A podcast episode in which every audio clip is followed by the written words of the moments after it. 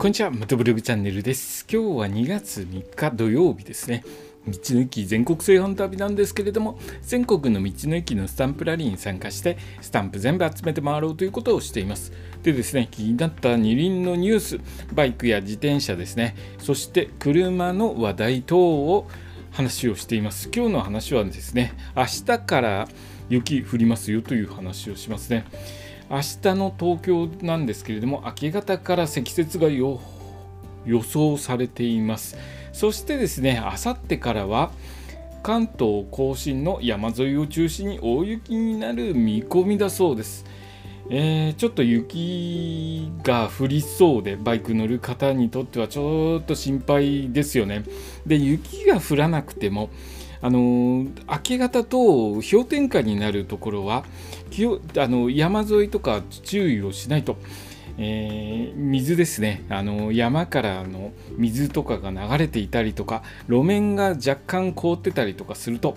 早い時間帯だと滑りますのでその点注意してくださいね。またですねあの昼間日中でも日陰のところはまだ凍結している可能性があります、えー、十分に注意してください。そしてですねえー、天気予報の通り雪が降ってしまいますとなかなかあの日が当たらないところは、えー、溶けませんので、えー、雪が降った後もですね十分に注意をして走行するようにしてくださいね。ちなみに僕の実家の方なんですけども、まあ、東京にあるんですけれども実家の方はですね、え冬場になるとほぼほぼ